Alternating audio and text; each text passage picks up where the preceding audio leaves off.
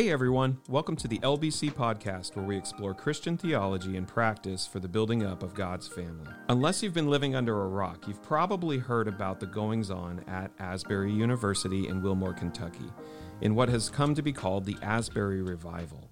For two weeks between February 8th and February 23rd, students and people from all walks of life, all around the world, gathered to the small town of Wilmore, Kentucky to experience what some have called true revival, an awakening, or an outpouring of the Holy Spirit. There are some who claim that this is the beginning of a new move of the Holy Spirit, and of course, there are others who are seeking to debunk the events as nothing more than a phony publicity stunt. So, what do we think? How are we to think biblically on the events at Asbury University? And what does the Bible have to say about true revival? Well, that'll be our topic of conversation this morning. I'm your host, John Harrell, Worship Director at LBC, and joining me in studio today we have Leslie Carroll. Good, Good morning. morning. Good morning. And also we have our lead pastor, Pastor Eric Burns. Hello. Good morning. Good morning. And as always, faithful Elijah Tran. He's the star of the show. You can say hi. Oh, hello. always good. It's always good to have you, Elijah. It's really good. We would be completely lost without you. I try. That's the truth. So, Asbury Revival, what are we to make of this? Just a brief timeline in case you haven't been following the news. Uh, a brief timeline of events. Here we go. You guys ready? Ready. Yep.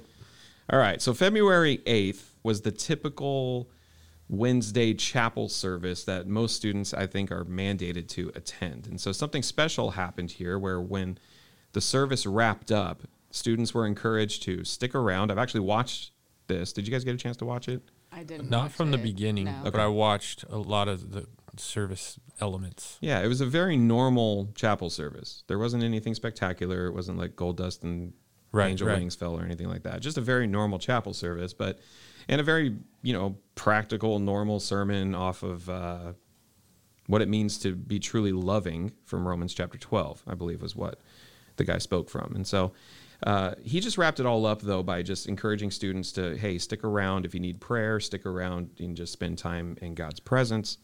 And uh, what occurred from that point on was basically two weeks of nonstop prayer worship uh, reports of healings all sorts of stuff. And the basic timeline is all of that started at that chapel service on february the 8th and so students stuck around was kind of a phenomenon where they just stuck around, and then more and more students started coming in. I believe uh, the president of the university sent out an email, I think, telling students, "Hey, something's happening in the chapel," and so more students gathered in the chapel, um, and they went all night praying, worshiping, seeking the Lord.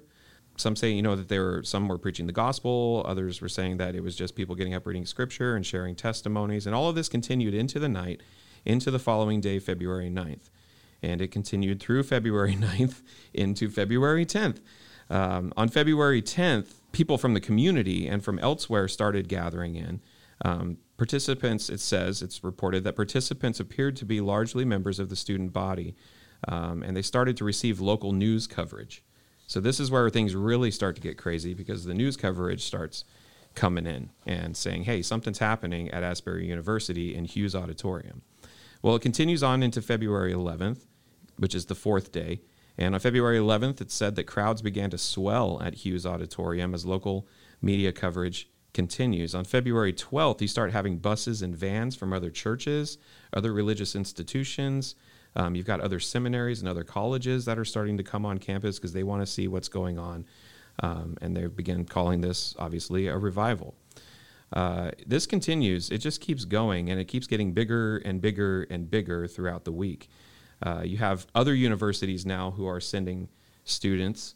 Um, you've got people who start coming in literally from all over the country, and then eventually people who start coming in from all over the world to be a part. And it's crazy because keep in mind, Wilmore, Kentucky is like a town of 6,000 people.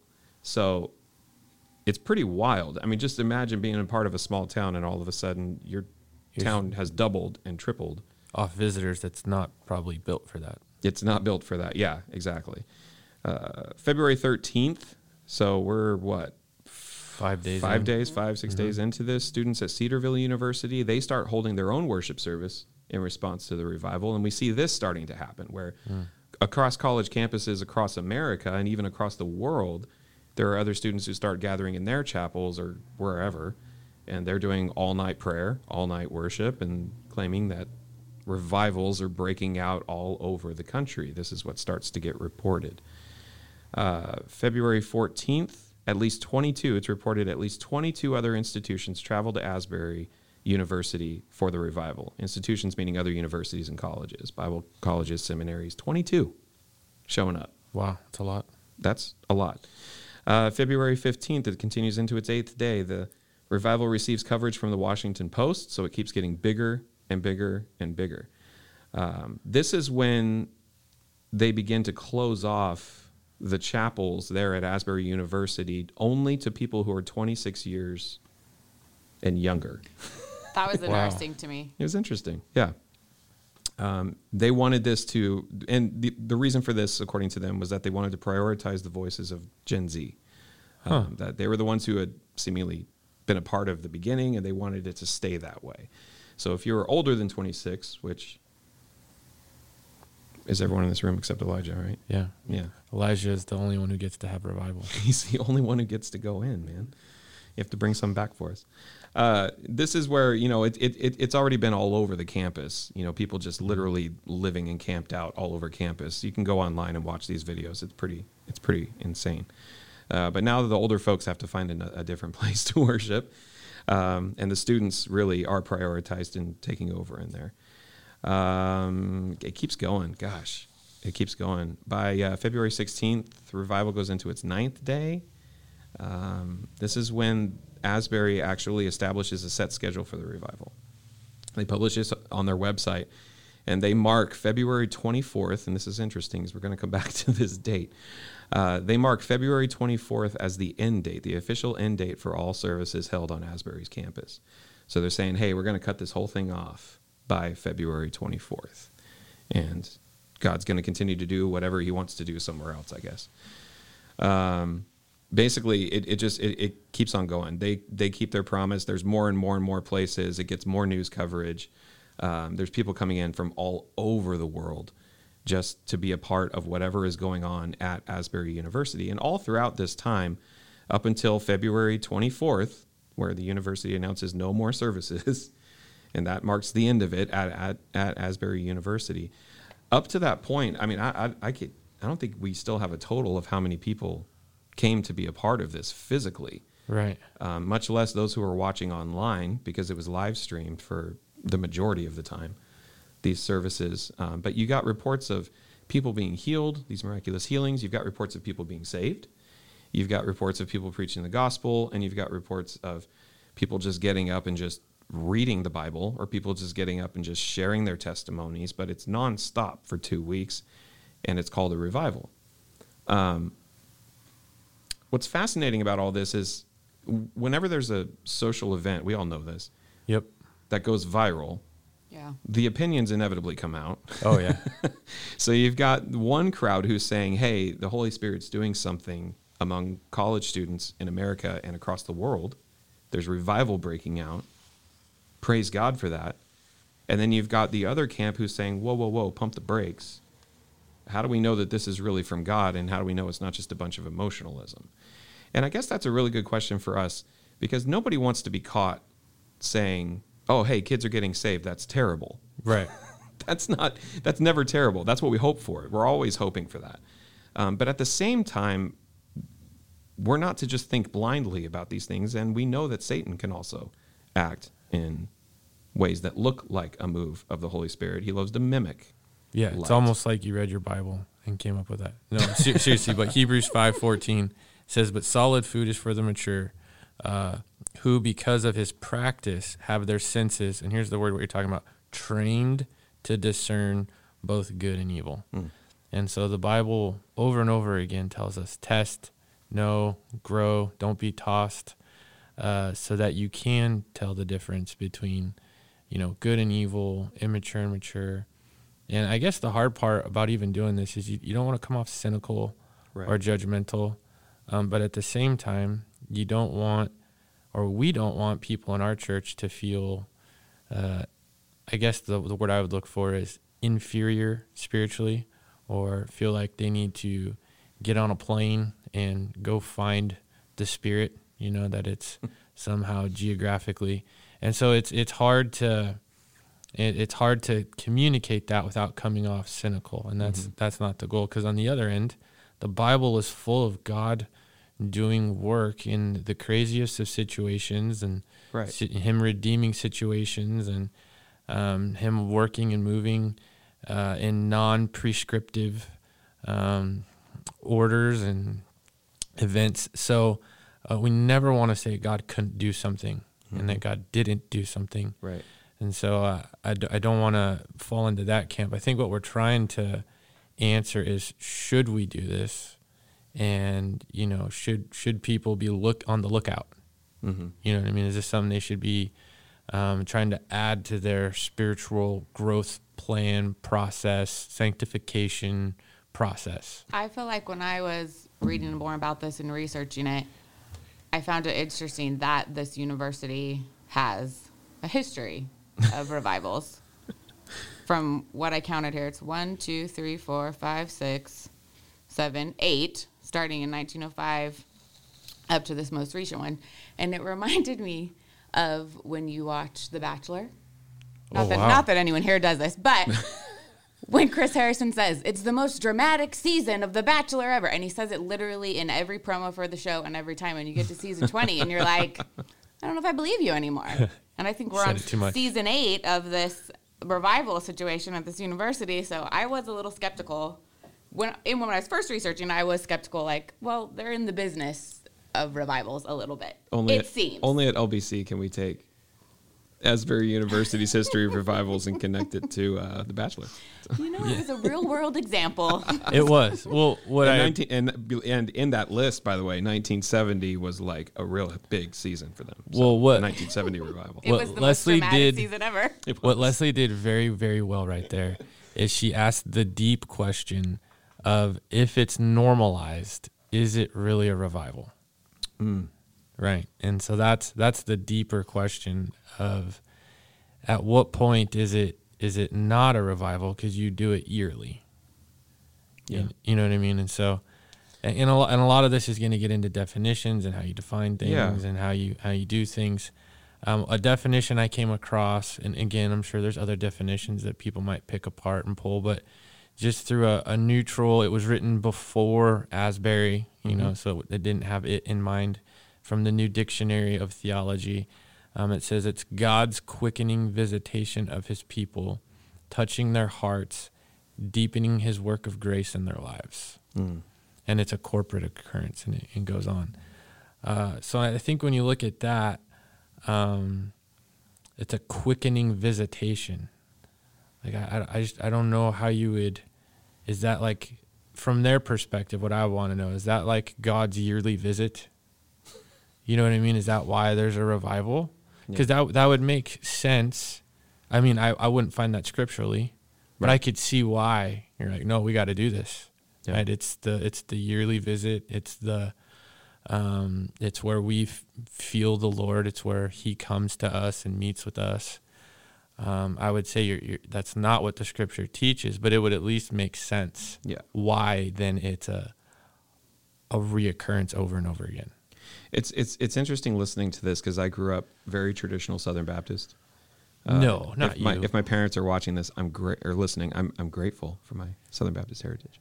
However, uh, it is interesting because I grew up with an annual revival, and that was just the title for it.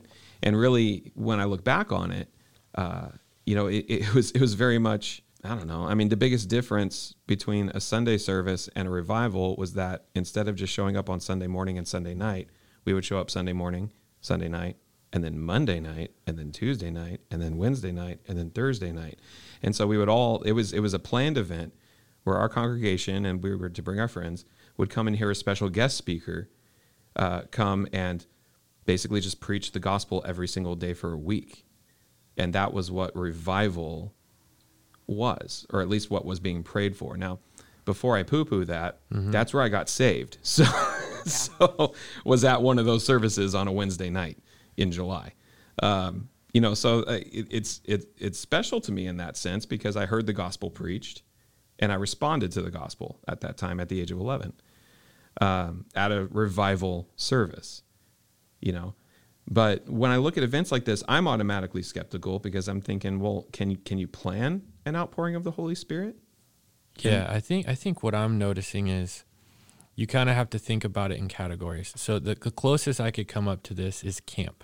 That's what I was totally right? thinking of. Yep. And so the, the, that's a great point because at camp you see this similar. Why does so much happen at camp? Okay, well, eh, and here's what we have to distinguish. It's not that God is geographically special at camp, right? Like somehow He's got a glory cloud hanging over, right? There's a glory cloud. But what does happen, and I think it's similar to revivals, is yeah. you strip down your schedule, right? You you have a morning devotion, you have a morning teaching morning singing. Mm-hmm. You're talking about them at night. It's like Deuteronomy 6. You're living it out. You're talking about in the morning, in the afternoon, at night.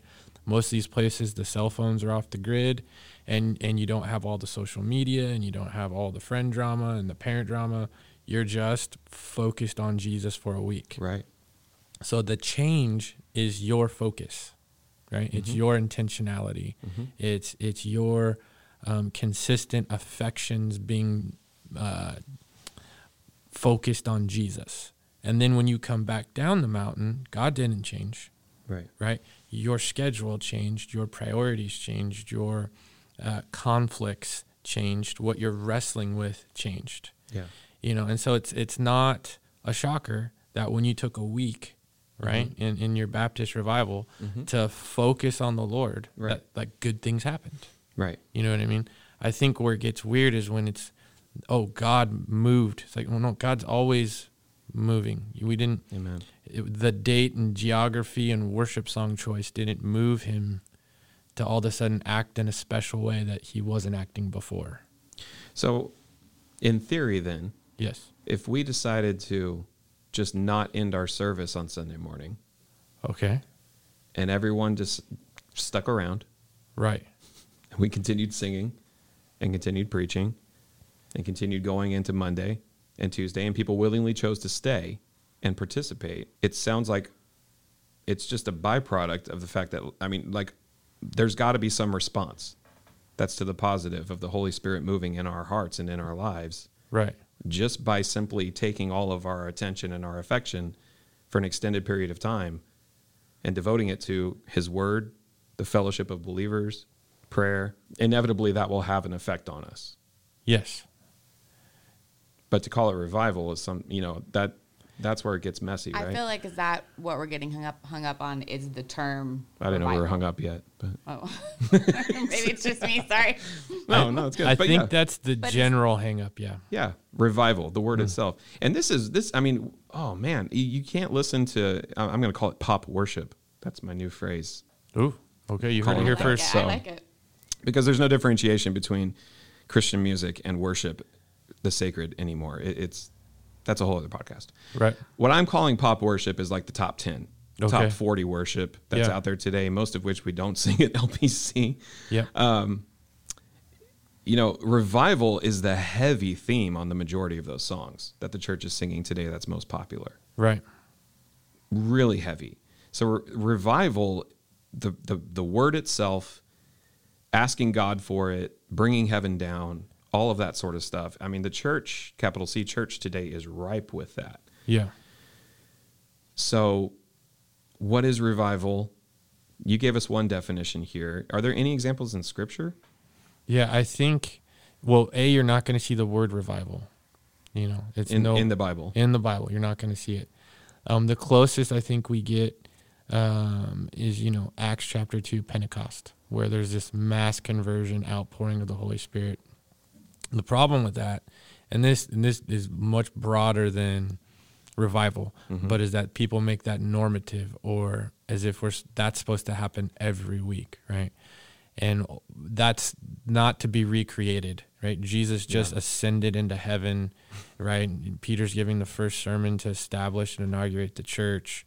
Um, fulfilling the Old Testament that the Holy Spirit would indwell the believer, right? Mm-hmm. Jeremiah will get put in my spirit, my heart, right? So you have that uh, confirmation of the Old Testament. And then from there, they don't recreate that every week. You look at the book of Acts, they they evangelize, they grow up elders, those elders form a church, and then they disciple believers in that local. And then Paul goes around doing that, establishing churches. Yeah. So he commands, hey, set up elders in every city, set up elders in every town. You'll see him, he's meeting with the elders. Mm-hmm. So you don't see a, a, reca- a reenactment of Acts chapter 2. You know what I mean? So, Yeah. um, and the, the other part is there's this kind of, uh, well, we want to be, you know, as Jesus was, we want to be. Mm. And then that bleeds into the apostles. Okay, one, Jesus was sinless, Son of God. So that, that kind of takes that out of the ball game. Oh, wow. Two, if you if you look at Swing and a miss for Yep. us on that one. the the apostles, very much it's them authenticating that Mhm. they're His right apostles, and in in Ephesians it talks about how that Jesus is the cornerstone and the apostles are the foundation, and they come together and we build on that, meaning it ends. You don't you don't keep adding to your foundation and try to build on top of it. Right. I'm not very handy, John, but I, I, even I know that doesn't It's work not a good idea. not a good idea. And so it's it was something that was fixed and it was done and it was authenticating. Mm-hmm. Well, how do we know that? Well, look through the New Testament. You see, Paul can't heal himself, right? There you have uh, Epaphroditus in, in Philippians. He can't be healed. You have Timothy being told he. And so you see this. It, it becomes less and less. Why? Because the canon or the Bible becomes settled, right? You Mhm. have the foundation laid, and then they build on it. So people try to make things normal that aren't normal Yeah. right? And the inauguration of the church, the authenticating of that was one of the main reasons Jesus said he have miracles. That's the book of John, right? Mhm. The the miracles are there to validate that he is who he said he is, the Right. Son of God, the Lamb of God, to take away the sins of the world. So I think the church tries to recreate those moments they see, thinking they're just trying to have a, a higher level of spirituality or, or be biblical Yeah. my my primary example would be if we had a, a worship service and someone came forward and said, "Hey, um, I just got back from the doctor, you know, Monday, and I don't have cancer." We would not say, "John, that set list every week now, right?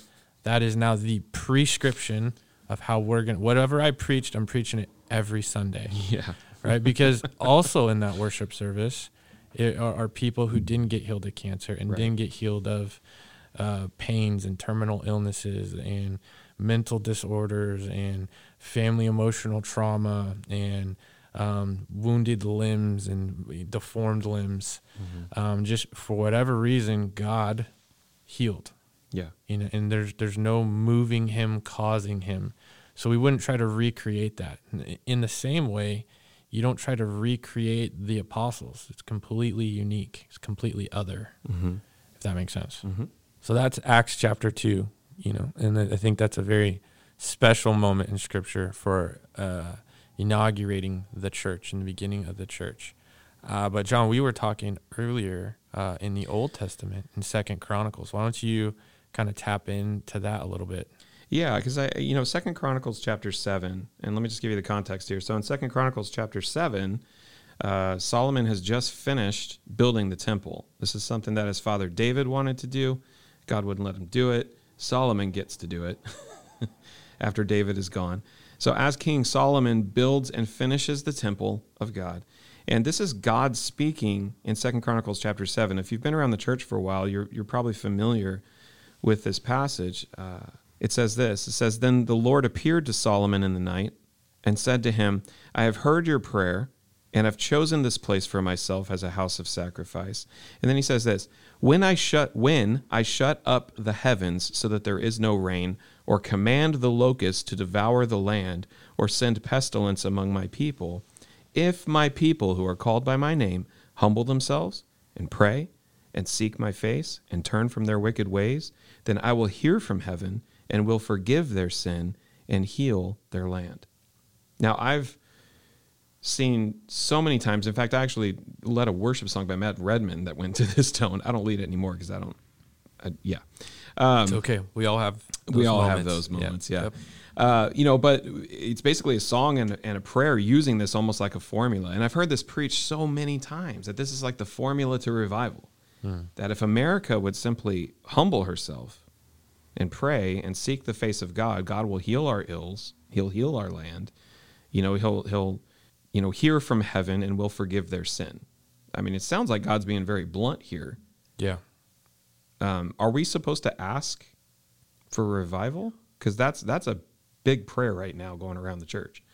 Yeah, I think I think there's a category mistake, right? So, um, there's the corporate America revival. There's the revival in my church, and then there's the revival in the individual. That's right? a good point. And so, uh, the reality of what you see in the scripture, you read Romans nine, is He saves whom He saves. And so, uh, I don't know that we are part of the the effect, hmm. right? He tells us to evangelize. He tells us um, to, you know, use our feet and go out to the nations and to preach the good news. And mm-hmm. blessed are the feet of those who bring good news. So it's clearly commanded for us to give it uh, the good news, right? To preach, to go right. out. But somehow that God has designed this formula that when we ask for mass conversion, that it happens. Right. You know, now, does that mean God doesn't do that? And absolutely, I think God, you know, you'll see people, groups of people give their life to Christ. You right. see that in China and India, sometimes right. in America.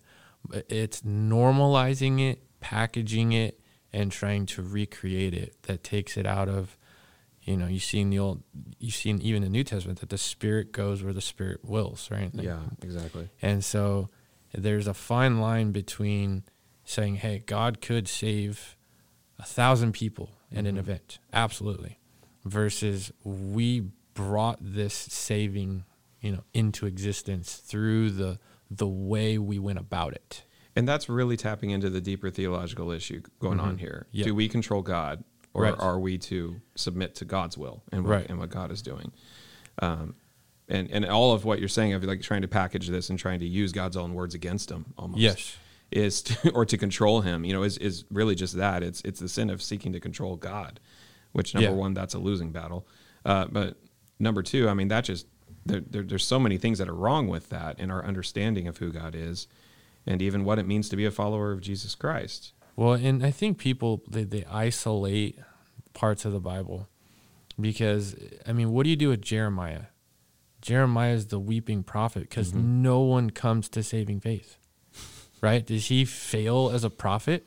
Right. Is he a bad prophet? Right. Do we do we think that he didn't pray for hearts to be changed and for people to be faithful? Um, I mean, even Paul mm-hmm. says that he he would rather he die than see his brothers, you know, Jewish brothers, um, go to hell. So I mean, even he didn't reach all he wanted to reach. That's a good point. You know what I mean? And yeah. so to look at that and say that somehow they failed, um, I, I, think is is bad. It's it's short sighted. It's not looking at the full biblical framework. The other yeah. part is when you look at someone like Job, is that somehow suffering comes because there's a lack of revival or there's a, a lack of prayer. Job's doing what Job's supposed to do, and God says, "Hey, this is going to happen." Yeah. Right? And Job's response is to be worship. And so it's not that you know Job missed the revival, you know, meeting, and now he's paying the consequences. you know what I mean? Should've that gone. that should have gone. No, and so that's it's that holy FOMO. That's holy right. FOMO, which is an actual thing, which I think we'll get to. But uh, I, I think you just you take the weight of the personal response we're to have to Jesus daily. Yeah. And and you put all your eggs in showing up to an event and and having a feeling dictate God's love for you, um, God's uh, plan for you. Mm-hmm. You know what I mean? That somehow if you can go to this emotional um, high, high, high feeling, then God really loves you, and you're really doing what God wants you to do. So you know, with with so much going around about praying for revival, asking for revival, we've kind of already established. You know, I don't think there's a scriptural basis for us even seeking after that, so to speak. Um, how should we pray as a church, corporately and individually, for our communities, for the world, for our neighborhood, for ourselves? Yeah, I think if you look at just okay, there's kind of three questions there. There's one, how do I pray for like an individual revival? How do I pray for the revival of others? And then how do I pray for like a revival of America? Hmm. So let's let's start with um, you know, America. So or the world, however you want to say that. We're told to pray, you know, Romans 14 or 13, you look through that, we're to pray for the governing authorities. We're to pray for them and lift them up as God's instruments to, you know, kind of keep the peace and rule and mm-hmm. order here. We pray for them. Um, you could pray for their salvation. That's a good thing to pray for. Um, I think the danger moves into when you think if you pray a certain way or in a certain geographical location, that somehow that'll move or change what God is already doing. Mm. So it's good to pray for them. I think the praying for them is more about our hearts having compassion towards them, our hearts being sympathetic, patient, gentle, kind. Because when you're when you're bringing that before the Lord, uh, you're seeing that they are a human, they are a sinner, they need a savior. Um, if they are a Christian, they ha- they struggle to be obedient just like you do, and it's more God working on your heart through that governmental system. Mm. Like, you know, imagine Jesus, you know, telling his disciples to pray for and, you know, give to Caesar what is Caesar's. And they're like, you know, basically slaves in a culture being oppressed. And like, you want us to do what? Mm. You know, it's, it's yeah. about their heart being right so that they can share the gospel and they can give the good news. Um, for your non Christian friends, I think you you pray and you pray continuously. Um, some of the coolest stories in our church are people that prayed for 30, 40, some 50 years. Cool. Uh, and again, where it crosses a line is I just got to invite them to this event. Mm-hmm. Maybe, you know, God might use that uh, concert or outreach or, you know, whatever it is, He might. Um, but it wasn't the event; it was God's sovereign timing. Amen. Right, and so you you want to keep praying for that. Um, and then as, as for you, um, pray for spiritual growth every day. Mm-hmm. You know, pray that the fruit of the Spirit would be um, evident in your life. You know, pray as David prayed, search me and know me. Like, show me where I need to grow. Show me where I need to repent. Mm-hmm. Confess sin consistently. Um, and if you need help with that, your kids and spouse will be quick to show you, right? Um, they'll be really fast. Yeah, you're really bad. Oh, okay. I need to pray about that. I need to read my Bible. I need to seek godly wisdom, and and seek growth through those means. Mm. You know, I, I think where we move into trouble is that somehow we can shortcut the process. We can make mo- God move in our timing or we can create a place that gets ultimately the the mean the the ends that we want. So there's there's lots of movements. Yeah.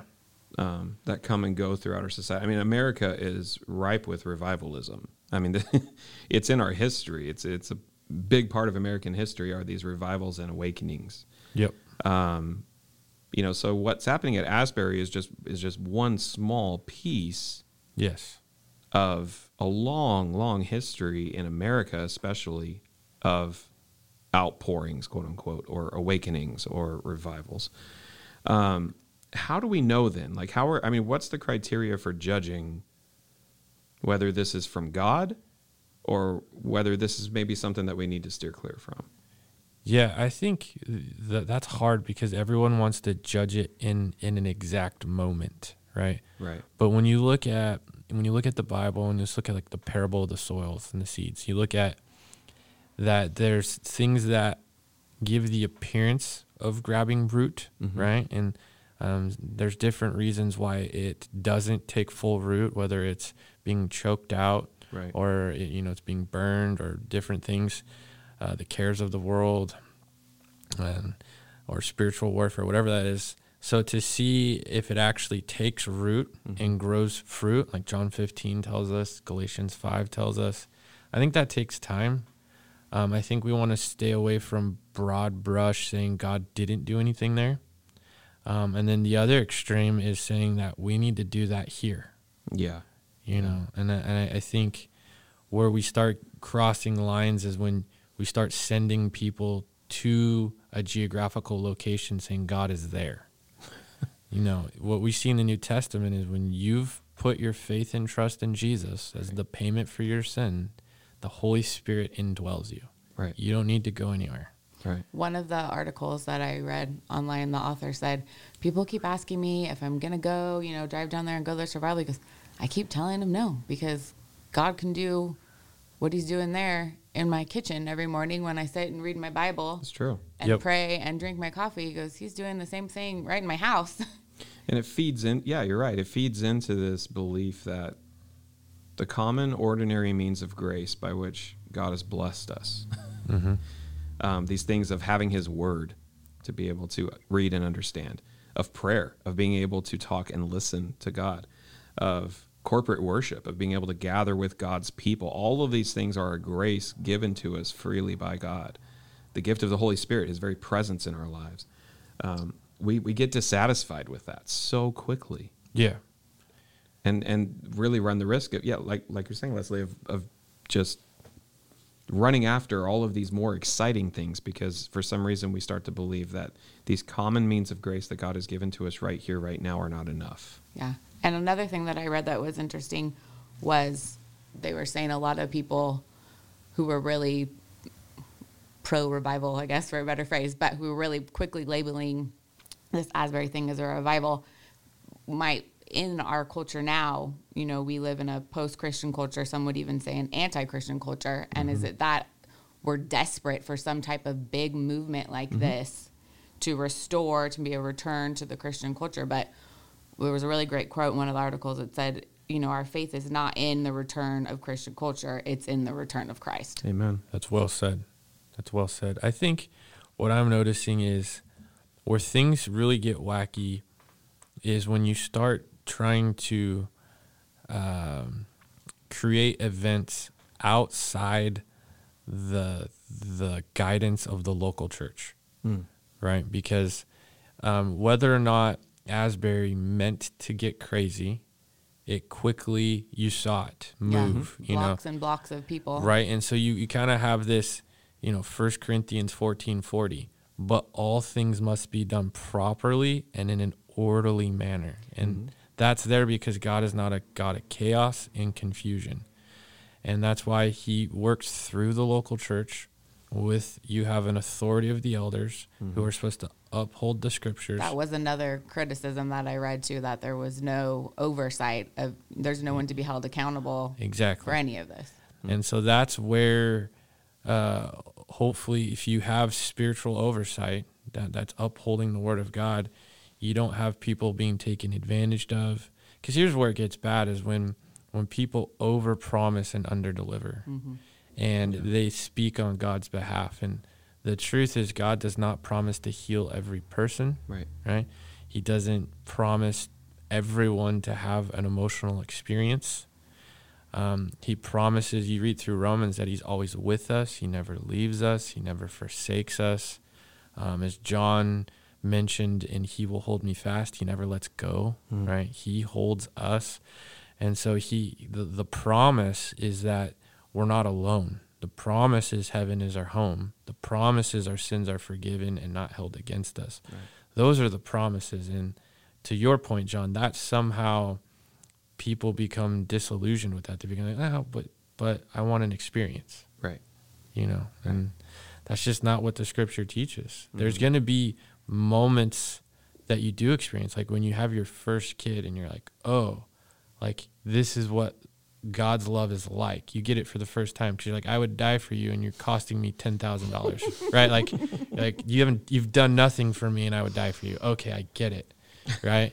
Um, but i can't recreate that you know by the third kid you're like oh okay you know? Mm-hmm. nothing, so like you can't recreate that. Right. It, it was just a it was a it was a special moment god gives for you to see a window into what his love is is like. Mm, that's good. You know what I mean? You have those those moments where near death experience.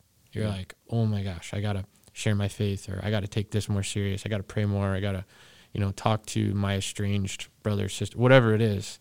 It doesn't mean you go looking for near death experiences so you can recreate that mm-hmm. um, drive that it caused in you. Yeah. Let me just address real quick um, those people who may be listening and thinking to themselves, how dare they? Right. Cast judgment on people's personal experiences and what God seems to be doing in the midst of, you know, um, I get that. You know, there's Yeah. there's definitely, especially in our culture today, you know, everybody Yep. has their truth and their thing, this, that, and the other. Let me just let me just bring us back to First John chapter four, which is so practical, um, where we're literally commanded to do these things, to not just blindly accept every single thing we see that has the name Jesus on it. Um, First John chapter four, starting in verse one, John writes, "Beloved." I love every time he says that. Beloved, do not believe every spirit, but test the spirits to see whether they are from God. For many, there are many false prophets that have gone out into the world. By this you know the Spirit of God. Every spirit that confesses that Jesus Christ has come in the flesh is from God. And every spirit that does not confess Jesus is not from God. This is the spirit of the Antichrist, who you heard was coming and is now in the world already. Little children, you are from God and have overcome them, for he who is in you is greater than he who is in the world. They are from the world, therefore they speak from the world, and the world listens to them. But we are from God. Whoever knows God listens to us. This is the Apostle John. Uh, whoever is not from God does not listen to us. By this we know the spirit of truth and the spirit of error. What do you make of that? I, I think, I think uh, Satan is more crafty than than we realize. Mm-hmm. He doesn't need to get you drunk and on heroin, right? He just needs to get you confused, distracted, and and pursuing wrong things. Now, am I saying that's Asbury? No, but I'm saying if if we get caught up in that, we very easily could seek the things that are not of God in the name of God, and that's where the testing is so important, um, and the maturity and understanding how you can. I mean, the Pharisees thought they were doing it right. Mm-hmm. You know what I mean? But but what Jesus is telling them over and over again It's like, no, you're seeking your own glory. Yeah. You're dead on the inside. Yeah. It looks great, but it's dead on the inside. And so the the way I guess you would push back on on this whole thing is what's wrong with personal prayer, reading your Bible, Mm-hmm. um, journaling thoughts and uh, praises to God, corporate worship, corporate hearing, teaching Yeah. God's word, uh, Bible studies. You know what's what's wrong with that? How is that It's bad? like when you want to lose weight and people tell you you should, you know, eat healthy and exercise, and then you go, oh, well, okay, but what else can I do? Because yeah, is there like a pi- is there like a pill or a surgery that can fix that? Like that kind of takes a lot of work and it takes a little bit of a long time. Like I have to put a lot of effort into it. yeah, I, Just I give me might, the quick thing. If there was a quick one, I would I would look way different. Still, you would have found it. I would have found it. You would have found it. Yeah. No, that's a great comparison. Is spi- spiritually, and Paul even makes the metaphor of, of you know working out spiritually and training, just like you do physically, right? And uh, I think there's there's just a lack of spiritual preparation, and people try to shortcut it. Yeah. And and that's not to say that you don't have aha moments with God. Mm-hmm. I think it's when you're trying to make everything an aha moment. That's and, it. And you're chasing it. And what what ends up happening is you make people feel like in order to connect with God, they got to go to these huge functions. Mm-hmm. They got to fly all the way out to Kentucky. And it's like the great state of Kentucky, as great as it is, save airline miles. that's right. You, the the Spirit of God, if you are a believer, dwells in you, Amen. and you can. And this is what we are looking at in Matthew, right? Ask, seek, knock. Mm-hmm. James four, draw near. Um, God's not hiding. He's not hiding, and he, he's not waiting for you to show up in some geography before he'll listen to your prayers. Right. He'll hear your concerns. I think the reality is sometimes you're crying out to God, and He's like, "Yep, you're gonna stay right here. Mm-hmm. You're gonna go through this, but I'm gonna be with you." And that's not the answer we want. So, we're like, well, maybe if we changed the geography Mm. and the worship set list and the emotional preaching, then maybe I'll get a different answer. So, if we start wrapping this down a little bit, Yep. um, it sounds like the question is this a move of God or is this good or is this bad isn't really a good question. It Ye- sounds it sounds like this is a little bit messier than just yes. good, bad, right, wrong. Yes, it's from God. No, it's not from God. You know, all of all of those things. It sounds like the, you know what we're coming up with here is that you can't really just put this thing into one category. Right. And Um, can you have a situation like this where you can still become a genuine Christian at a quote unquote fake revival, which is not what we're saying, but Right. Could it? Yeah. And and I think God converts people in the most unlikely of ways Amen. all through the Bible. That's true. And if you're listening, hear this part. We're not trying to judge what happened. I think what we're trying to say is how do you process this moving forward? Yeah. Right? It happened. Um, could God have done great things? Sure. Did it go past what it was supposed to? It looks like it. That's why they shut it down. Mm-hmm. You know what I mean? Um, and so then how do we think about this moving forward? And I think what we're trying to say is this isn't something you try to recreate. Right. It's not something you chase, and it's not something you you uh, have FOMO about. Spiritual FOMO, as Leslie put so eloquently before. So good. Uh, you you have access to that God at any time, and the reality is, and maybe we just do a bad job of sharing this, is that sometimes you're gonna pray and you're just not gonna feel special, right? You're gonna crack open Leviticus and be like, "What the heck just happened?" right? And you're gonna and you're gonna spend you know hours trying to draw the connections between the sacrificial system and Jesus' Yeah. sacrifice on the cross and draw you know, and then there's other times you're gonna open it up and just read like, "Whoa!" Yeah. Like look at God. yeah. You know, I, I I understand that desire, but it it doesn't mean you're doing it wrong. Right. You know, sometimes the most loving, faithful thing is showing up, Amen. right? And so that's showing up in prayer, that's showing up to the text, that's showing up to church, and saying, um, even though my feelings aren't magical like Disneyland, right? I love and am committed Mhm. to Christ, and I talk to Him in prayer. I listen to Him in His Word, and I sing to Him as a response. Amen. Regardless of my circumstances. Right. or what's going on. That's good. That's good. Yeah, I, th- I think that there's a, uh, a a a real lack of understanding that continues to take place in our culture, and I'm I'm guilty of it quite often as well, where we fail to see the supernaturalness of the simple things that God has given to us. Yes, that's that's absolutely true. Power of His Word that when we sit down in and to sit when we sit down to read the Bible, just to sit under the authority of the Bible when we sit down to read the Bible to seek the face of God, to know Him, that's a supernatural moment. Yeah. It, it doesn't have to be, you know, writing in the sky, all you know, all this stuff, but something's happening inside of you. Some that that's shaping you and that's forming you. Truth over time transforms you. Um, same with prayer. Regularly having times of regular prayer, just simply because God has invited us to talk. God's in, God invites us to draw near, like you said, to come to Him. That should blow our minds, It really should. but it doesn't. You know, or, or Sunday morning we go seeking to receive, receive, receive. I, I, I, I need to come to receive, and what's become lost is going to church to give, to give of my resources, to give of my efforts, to give of my affection to God, to give all of it to God because He's worthy. That that's a supernatural thing when we can all gather together. Um, we don't have to have some lightning bolt moment all the time. And I think what we're saying here is those lightning bolt moments do happen. Yes, they do. And we don't want to look down on those No. at all. I just I, I think we're fooling ourselves and the scripture Yeah. if we want to make it normative. Right. There was a good quote I came across that said, I need to be more eager for the Lord's glory than for the Lord's blessing. That's it. Yep. Yeah, I, I've heard that phrase kind of said, "Seek His face and not His hand." hmm You know who who He is.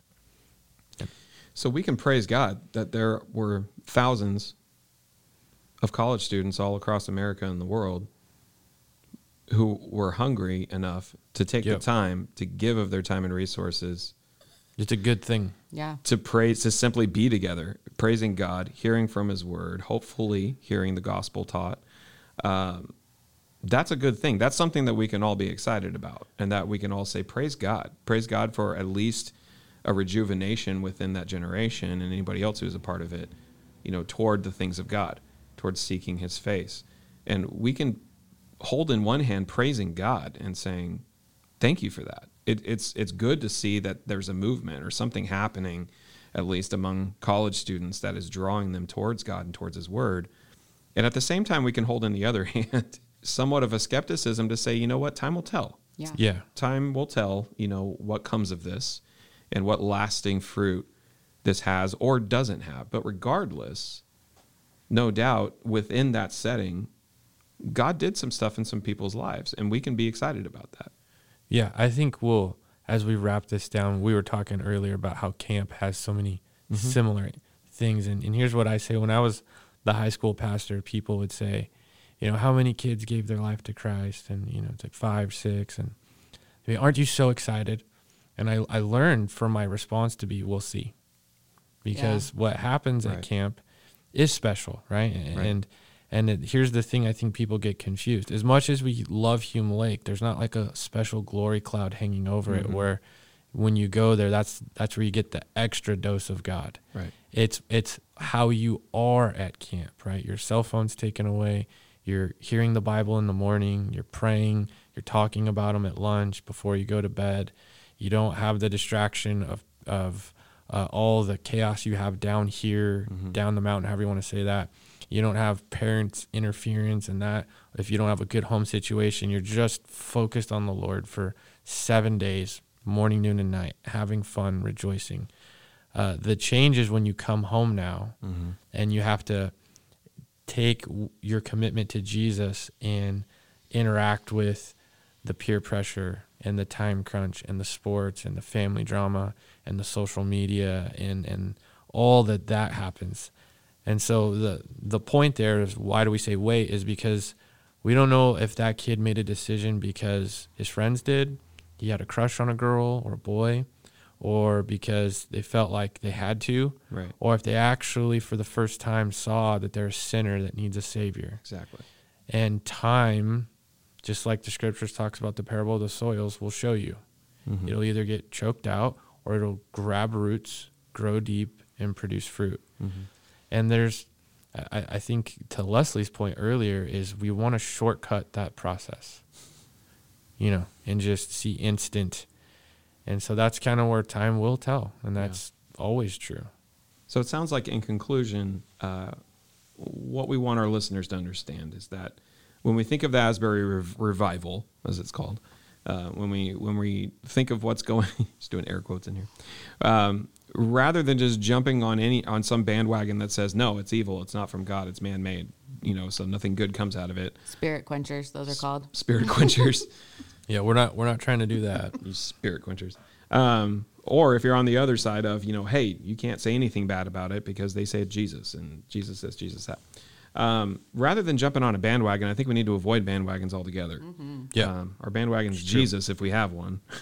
and he does as he pleases. That's the thing that we need to get is the sovereignty, the sovereign hand of God is not something that we control Right. or conjure. Um, that's paganism. The essence of paganism really is I will do X, Y, and Z, and therefore I will obligate God to do His part. Um, that's evil. That is satanic. There's nothing. There's nothing biblical about that whatsoever. God does as, as He pleases, and we get to watch His plan unfold. And sometimes He brings us into that plan and makes us a part of that plan, and that's an amazing thing. But we're just commanded to simply watch what God does, uh, and to to take full advantage of the common graces He's given to us to know Him, and to better know one another, and to jump on mission with Him, which is to preach the gospel. Yep. Yeah, I think uh, a key thing you you said is uh, ordinary means of grace, and I don't know if everyone understands that. Is that the fact that we're breathing is grace? Yeah. Right? Romans one is that God allows us to live and breathe, and we're to be thankful. It's called common grace. God gives it to everyone. Right. The And- good and the evil. hmm God, God allows us to even be here. Um, that's something to be celebrated. Mm-hmm. But I think so so much of where we start in our spiritual walk is it's assumed and entitled. So then we we always start from a deficiency of God owes me. Yeah. And so then that's why the experience gets chased instead of realizing you know you're starting on a huge bonus, right? you're way to the positive. You don't need to chase an experience. Mm-hmm. You need to maintain the relationship and be grateful for the bonus. That's it. So next Sunday, Leslie, I fully oh. expect you to be singing louder, stronger, because you know it's a privilege to gather together with God's saints, and it's a supernatural moment. I will be happy to do so. I don't know if the people sitting around me will be quite as happy. I don't. I heard a rumor from Elijah that Leslie was considering the worship team. Oh, yeah. I heard there was talk. There's a process for that. So. Yeah, I don't know. If I wouldn't pass the uh, sort of the background check. Thank you. That background check. The LBC podcast is a ministry of Laurel Glen Bible Church in Bakersfield, California. Hey, if you're looking for a church family and you don't currently have a place where you're worshiping regularly, we would love for you to come and worship with us in person. Our services are every Sunday, 8:30 a.m. or 10 a.m. Until next time, walk in the grace and truth that is only found in the gospel of Jesus Christ.